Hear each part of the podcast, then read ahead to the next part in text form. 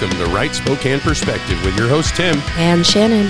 It's opinion, fact, information, and your alert system. Stay tuned and enjoy the show. And welcome to Right Spokane Perspective on this thoughtful Thursday episode.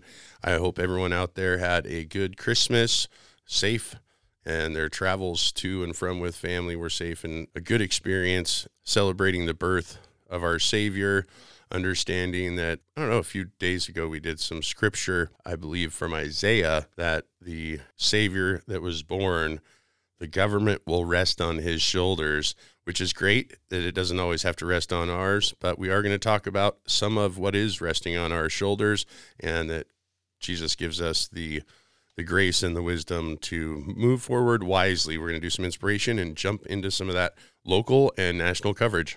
Our inspiration today is going to be God's comforting commitment.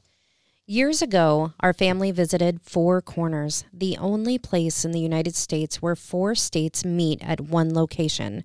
My husband stood in the section marked Arizona. Our oldest son, AJ, hopped into Utah. Our youngest son, Xavier, held my hand as we stepped into Colorado. When I scooted into New Mexico, Xavier said, Mom, I can't believe you left me in Colorado. We were together and apart as our laughter was heard in four different states.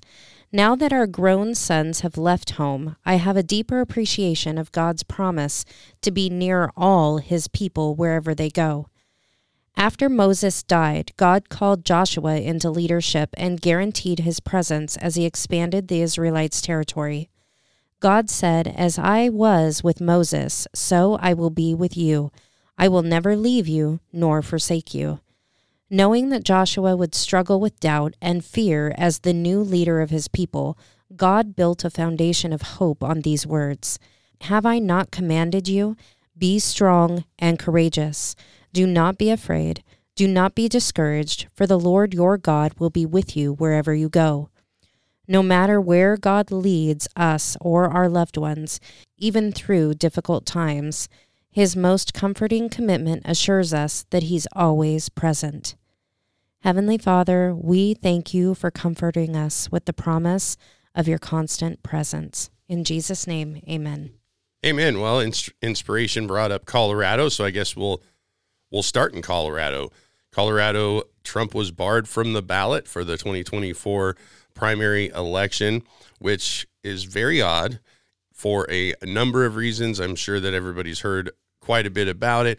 Uh, for all transparency, we are recording this show on Saturday because of the Christmas season. So maybe something has happened since this recording, but barring a presidential candidate is unheard of. It's not something that, uh, you know, that we always hear, oh, you got to preserve the democracy. Well, they kind of talk about Trump as being a threat to the democracy. So then you keep him off the ballot so people can't democratically vote.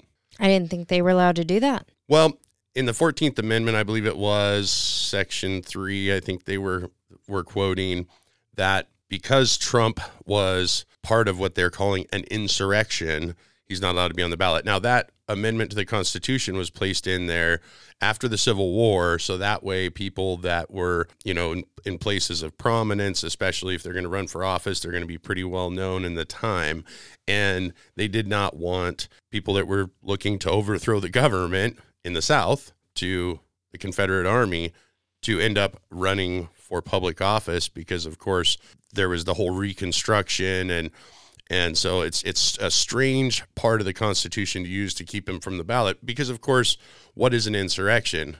You know, the 14th Amendment, you look at the idea of keeping Confederate politicians off the ballot, there was hundreds of thousands of people that died in that war. And it was a war to decide how the country would go on a number of issues with slavery and commerce and, and a great deal of things. What happened, and, and it's really interesting now because we have so much of the footage from what happened on January 6th. And this is obviously all political. It's not reality. What they're doing with the justice system in January 6th is going to go down in history as a, a black mark on our justice system because, of course, we had all of 2020 where there was lots of riots and lots of damage to private and public property and for the most part, no one went to jail. No one was sentenced. You remember the uh, what was it? Police department, the federal building in Portland. We had that whole uh, what was that called over in Seattle? The uh, uh, area, the, the, several blocks, and the police department that was taken Chop. over. Chaz Chop. Chop. That's right, Chaz. Anyways, so all that ridiculousness goes on, and we don't see large numbers of agents investigating and imprisoning people that were involved with what they were really trying to overthrow that area of government. They took over a police station. So it's pretty insane that they're even doing this now that we have so much of the footage from January 6th. Whereas, yes, one side of the building, there was a lot going on there. Police were firing rubber bullets. There was obviously tension in the crowd. But on the other side of the building, there wasn't that tension. Most of the footage on the inside of the Capitol on January 6th showed people just wandering around. They weren't overthrowing anything, and the police weren't stopping them. In some cases, the Capitol Police were escorting people around. Like the horn hat guy, he got escorted to the chambers where he did some of his famous shenanigans. And beyond that, we also know the timeline that goes with it. We there's people that have made it very public their experience on that day. And Trump's speech was blocks away from the Capitol where the supposed insurrection occurred. Trump said, march peacefully and patriotically. So he didn't tell anyone to do anything illegal. And the insurrection was was happening, the supposed insurrection, where the people were getting into the Capitol. When he was blocks away. Where Ray Epps was telling people to go into the Capitol not only was he blocks away, the speech was done blocks away, but he was still speaking and doing the speech while the confrontations were already happening at the Capitol. So, really, I don't know how they can define Trump's activities as insurrection in any way, shape, or form. Our government went right back into session. It was paused for several hours. Then the Congress reconvened, did what they did. It's not an insurrection. It's ridiculous. And I think it's becoming even more ridiculous because you have these Supreme Court judges in Colorado, all of which were appointed by Democrat governor. The the level of politics and and the justice system the deep state is going to to have power in the political climate in the political world in the uh, political halls of supposedly our, our Republican form of government, our constitutional republic with democratic voting, right? Well, we don't have a democracy. And a lot of folks think that the elections are rigged. And I know that I get told, don't bring up elections being rigged because it hurts voter turnout. Well, I thought mail in ballots was supposed to increase voter turnout. Well, it really didn't. And what we saw is that every state that went all mail in became a Democrat run state. We see them registering people that are not legal citizens. We actually talked about that on on this show. I believe we talked about the number of people. There was a survey that came out and there was a huge number of people. It was the Heartland Institute. Actually, we haven't talked about on the show yet. The Heartland Institute. Oh, Rasmussen. It was Heartland Rasmussen. There was a large number of people, and we'll go over this another day, that admitted that they filled out ballots for other people, that they turned in ballots, mailed them in, even though they were no longer a resident in the state. So we'll go over that some other time. But obviously, Trump and a lot of people didn't trust the outcome of the election. But we saw that in the, the previous ele- presidential election where the Democrats said it was rigged. And, and so we're, we're in a place now, if we want to continue to have a country, we probably have to do what some other countries have done, and that's get rid of the machines. You know, maybe like Argentina Except there's a reason why they don't want to get rid of the machines. There's a reason why they don't want people to show ID to vote. There's a reason why they don't want to track the ballots to the voter. I mean, at this point in time, folks, we have to change our thinking because of technology and because of what's at stake in our country. Are we going to save our constitution? Are we going to save our our country, our traditional values. Because the left, the far left, radicals, and some global elites are looking to change everything. And they have been making lots and lots of changes. And we've got to get rid of the machines. We've got to get rid of all of the, the possible shenanigans that can go on. We shouldn't shut down elections because they find powder inside of envelopes that get mailed to elections offices like we had this last year. We shouldn't have mailboxes that have been discontinued that they end up finding ballots in after the election, like we saw in Washington this year. How much of that stuff goes on? How many variables do we create by having a mail in system? A ton. And then you add electronics, computers, and and possible hacking and things like that. Let's just clear it up. So no matter what happens, which side wins, you know who won. Well, the left doesn't want to do that because in like Argentina, Javier Milei, who's actually a libertarian, won. And they've been ruled over there by the far left. The far left actually has taken over basically all of Latin America, except for a few countries. And now you've got Argentina, a guy that says he's going to shut down a big portion of the government because it's wasteful spending and there's too much corruption and you can't track where all the money's going. And we're going to be talking about that on the second half of today's show where is all the money going? And that's why uh, I, I say it's a thankful Thursday because I'm thankful that we're not all completely bankrupt and living like we're in a third world country the way that our government spends money. And one of the ways we're spending money in elections is adding huge expense, mailing ballots all over the state, all over the world, really. We're mailing ballots. There's people that are voting in states they no longer live in because they got a ballot in the mail in another state that they're now a resident of to vote in Washington state or whatever other states. And that was a result of the whole country taking on Washington's election system, kind of like our system, because of the pandemic. While it's time to get back to tying the ballot to the voter. And and I'm kind of of the thinking that this whole secret ballot thing can go away. And a lot of people are going to get angered by that. Oh, I need my ballot to be secret. It shouldn't be known who I vote for. Well, Trump being barred from the primary ballot, you know what presidential primaries are, Shannon? They're polls so that they can tie people to political parties or candidates. And what's really interesting about this is that you think you have a secret ballot so no one's going to know how you vote. You know, I can go to big tech companies whether it's social media companies or research firms. And there's thousands of pieces of data on every voter, on every individual. So you can do targeted marketing. You think you get the same mailer as your neighbor that thinks differently than you? No, political campaigns, word mailers, target different audiences with different mailers, different bullet points of what their concerns as a politician are, because they know what kind of voter you are because of the data that they're purchasing from these research firms and marketing firms.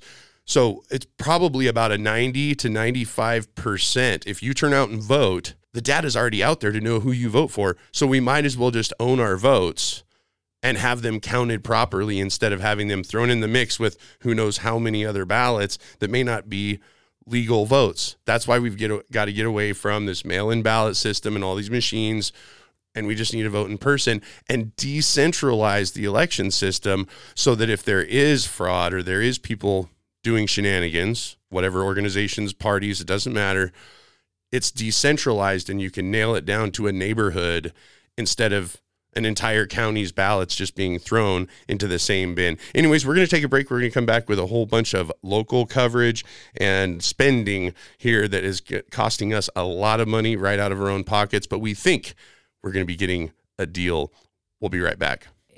And welcome back to Right Spokane Perspective on this thankful Thursday episode. Yes, I'm thankful we still have a country. Yes, I am thankful that we are not bankrupt and all living homeless, but we're heading in that direction with the insanity that has gone on and all of this stuff that the government does, just like the millions of dollars they spent going after Trump on the Russian collusion thing they are throwing away our money, not just at the national level, but at the local level too. And we're going to dig into that in just a moment. But there was a little, there's a few pieces of news coverage Shannon had over here talking about the Supreme Court and Donald Trump. We are spending so much money going after someone that is in the lead in the presidential primary.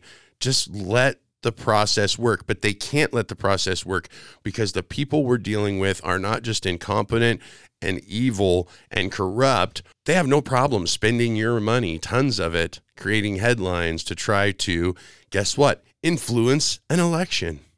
Influence election or target people to try to take them out of places of decision making. The Democrats uh, let's see, this was out of the, the spokesman review on the 19th. Actually, it's from the Wire report. Dems pressure Thomas, that would be uh, Justice Clarence Thomas, to rec- recuse himself in the Trump case. Supreme Court Justice Clarence Thomas is facing calls from a growing number of Democrats who say he should re- recuse himself from a case examining former President Donald Trump's presidential immunity, with House members now raising concerns about the justice's ability to remain impartial given his wife's involvement in the movement to overturn the 2020 election results.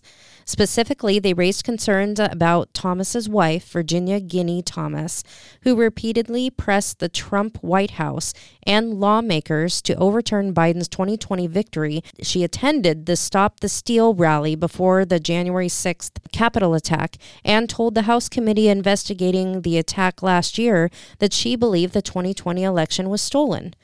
Well, so, so there you're not allowed to have an opinion if you're related to someone or if you're if they're a conservative if they are a person that looks at the and it's not even really conservative liberal democrat republican. At this point in time if you can biologically recognize the differences between a male and a female you should not be able to speak. And if the left wants to silence you you're you're supposed to sit down and shut up. That's the new rule that they've created which is why the left has been so successful. They put all this pressure on one side of the political aisle. And sometimes I actually agree with the Democrats on how the Republicans move forward on things, or if there's a Republican that did something that was inappropriate, that they should step down from their position or whatever. Okay, I'm I'm fine with that at times, but it doesn't go both ways. So that's the problem. They want to, like in Colorado, put their justices in place, misuse the Constitution, create precedents in in national history and national elections, and we don't like to talk a lot about national stuff, but we are today. Uh, but we are definitely going to be moving to some more local stuff later in the week because there is a trickle down effect of these politics. But to see that at the the national level, they want to influence the courts by telling justices they have to recuse themselves. Well, those justices not only have spouses that might have political opinions, but they probably have political opinions too. The courts are going to be overviewing a lot of stuff with technology. So the stop the steal rallies, people were really confused with what happened because not the whole entire country didn't have the Washington election system previous to COVID. And they thought state, you know, you talk to somebody over in Idaho and they think we're crazy having an all mail in system. So you'd had the all mail in system issues, machines that broke down. I mean, there was issues all over the country with different things, right? But there's also issues with tampering with the election. Mark Zuckerberg dumping in 400 million into the election. I mean, I think Clarence Thomas's wife probably has really good standing as a voter and an American citizen to question and they say, oh, you can't question the outcome of elections. Of course you can. There's legal pathways to actually do that. So you can do recounts, so you can look for fraud. But here, what we have in this country now the control of the media, the control of digital platforms, the search algorithms on these large, you know, Google search algorithms. You had the silencing in social medias of the Hunter Biden stories. You had the si- silencing of, well, actually, kind of had the silence of the Biden campaign because he just did his campaign from his basement. So it was not very many people saw how cognitively compromised he was. So I think the elections are being manipulated by a whole lot of different entities, even foreign governments. You know, they said Russia was involved with the election. In fact, it was other countries that were more involved. When you got TikTok out of China, when you've got presidential candidates that are barred from using one of the largest social media at the time, Twitter, now X, you had a presidential campaign kicked off of communicating with the rest of the country. That's obviously rigging the elections and and so is all these these cases and and trying to use lawfare to keep the president busy. So he's going to be fighting these things. They knew all this information two, three years ago. They could have been filing the cases then. They they're timing this lawfare to try and change the outcome of an election. So instead of having Russian the, collusion, right? Well, that was the same kind of stuff. You know, the the way that they misuse the FISA courts. I mean, there there should be investigations into all this stuff, but really there's not. It's all propaganda. It's all political, and no one's going to get held accountable at the end of the day, probably. But I think it's important that we we recognize that the far left is going berserk. This year is going to be really bizarre, but we have to stand our ground, not let it drive us crazy, and just know that we're supposed to seek the truth. That's our job as Christians. That's our job as good Americans. Seek the truth. Don't get tied in with the the propaganda. You know, I I never ask our listeners to pay attention to uh, crazy media, but I've I've done a little bit of that over this last week, and the claims that they make on major media platforms is insane to me. It's insane. You see the pundits; they're talking about, uh, of course, this big thing with you know, if Trump gets elected, he's going to be a dictator, or the claims that they make about the climate and and the, the goals that we're going to have. Oh, we are going to stop using diesel fuel by 2050. Well, you know, I'd like to have uh, lots of things change in my world, but I have to have a plan in place first. I can't say, well, I'm going to quit my job to become a neurosurgeon. I think I should probably keep my job until I get some years of college underneath me first. So they do a lot of uh, dreaming. I think that they're smoking something. But moving away from this election and stuff, there is that one more issue of the Supreme Court. They're not taking the case, right? They're not at this point. It's going to be kicked down to the U.S. Court of Appeals for the District of Columbia Circuit. And of course, all these cases they're filing in districts where they can use lawfare and basically pick the courts that they think will be favorable to them. So we'll see where all this goes. I think it's going to be a big joke. It's going to be a big mess. And I don't think they're going to stop uh, any candidates from legitimately running for office. So, on the more local level, we need to uh, look at I guess the diesel issue that you'd brought up to me on the way into the studio today. They're talking about getting rid of all combustion engines, including the ones that run on diesel. That's your farm tractors, that's your uh, semi trucks that deliver everything to your stores. Basically, if diesel got turned off, the spigot turned off, no more diesel, we would be looking at empty store shelves by next week you would have crisis rioting everywhere. And I th- I think that they should probably have a plan in place before they they make those claims because the battery technology is just not there. But there is battery technology that's coming on board that is better.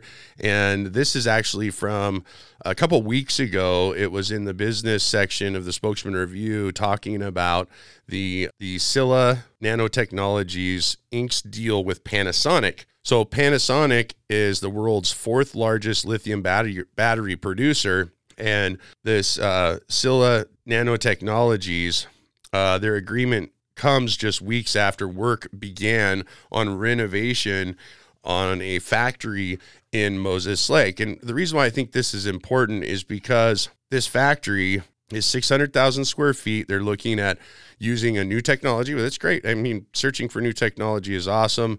Uh, the CEO of the company, Gene Berdichevsky, if I'm saying that right, Gene Berdichevsky, said that Sila engineers made some 55,000 iterations of the battery before creating Titan Silicon, is what they're calling it. He said the material delivers 20% energy density boost over the industry's best performing batteries. Okay, that's great. So, have some better batteries. If you can move things into uh, the realm of having more things become electric, let that economy do what it's going to do. Let innovation happen. That's the nice thing about the free market.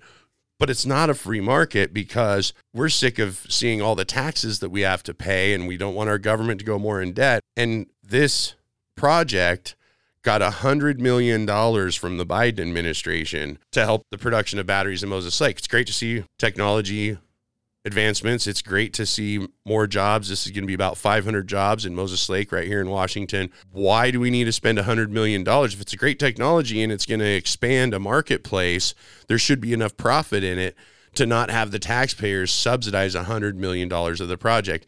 And that's where our government is not wisely spending its money. And too often, we're seeing foreign governments, multinational corporations, and our government infusing itself in the private sector, which can become fascism pretty easy.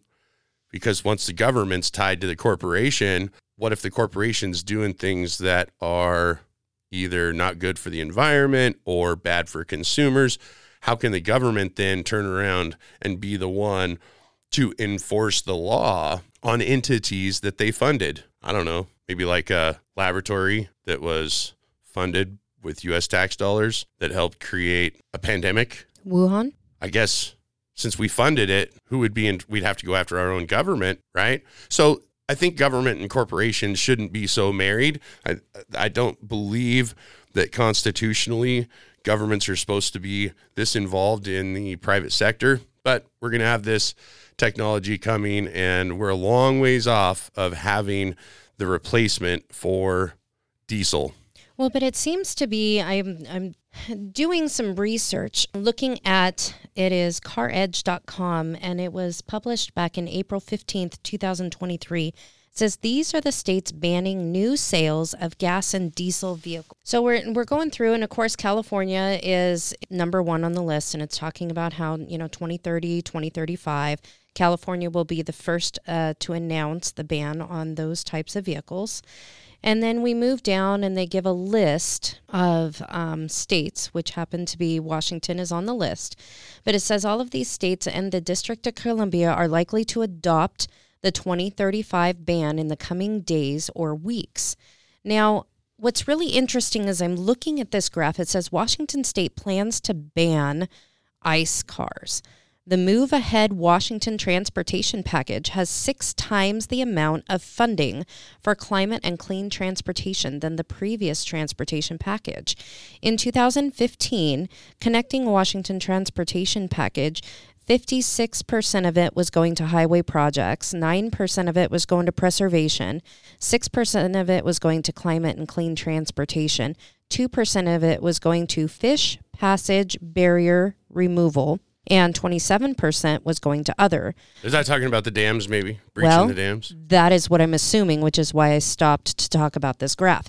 The 2022 Move Ahead Washington tr- Transportation Package now has 36%. So instead of 6% in 2015, we're jumping to 36% in 2022 for the, the climate and clean transportation. Well, a lot of that has to do with the law that is going to be heading to the ballot more than likely for voters to overturn the whole Green New Deal in Washington that was a green scam for all of us that you know you see the cost of groceries, the cost of fuel and these carbon credit auctions is basically Right. what they are and the states brought in billions of dollars and of course those billions of dollars that we are spending are going to be laundered to entities to try to get us out of our cars. And you know, if electric cars works, if consumers like them, fine. If there's alternative energies that people can use, fine. You know, my concern is you and Emily talked about dams last week. 14% of that uh, transportation package for 2022 is going to the fish passage barrier removal. So, Yeah. taking a look at, I don't know what the transportation they're package creating it- looks at for, looks looks like for 2023 and 2024, but we might want to look pretty quickly at um, how much of that percentage is going to the barrier removal for fish passage, because we all know that has to do with our dams. Well, they're trying to ink these deals and create these pieces in the budget because what they would like to do is when they people stand up and scream it's going to cost too much to tear out the dams they're going to say we already have the money in the accounts. We're ready to go. All right well the dam has broken on our time so we've got to go because we're out of time for today's show we'll be with you folks again tomorrow bye bye. you have been listening to Right Spokane Perspective. We are sponsored by Right Spokane Perspective LLC and made possible by advertisers you hear and contributions from listeners like you.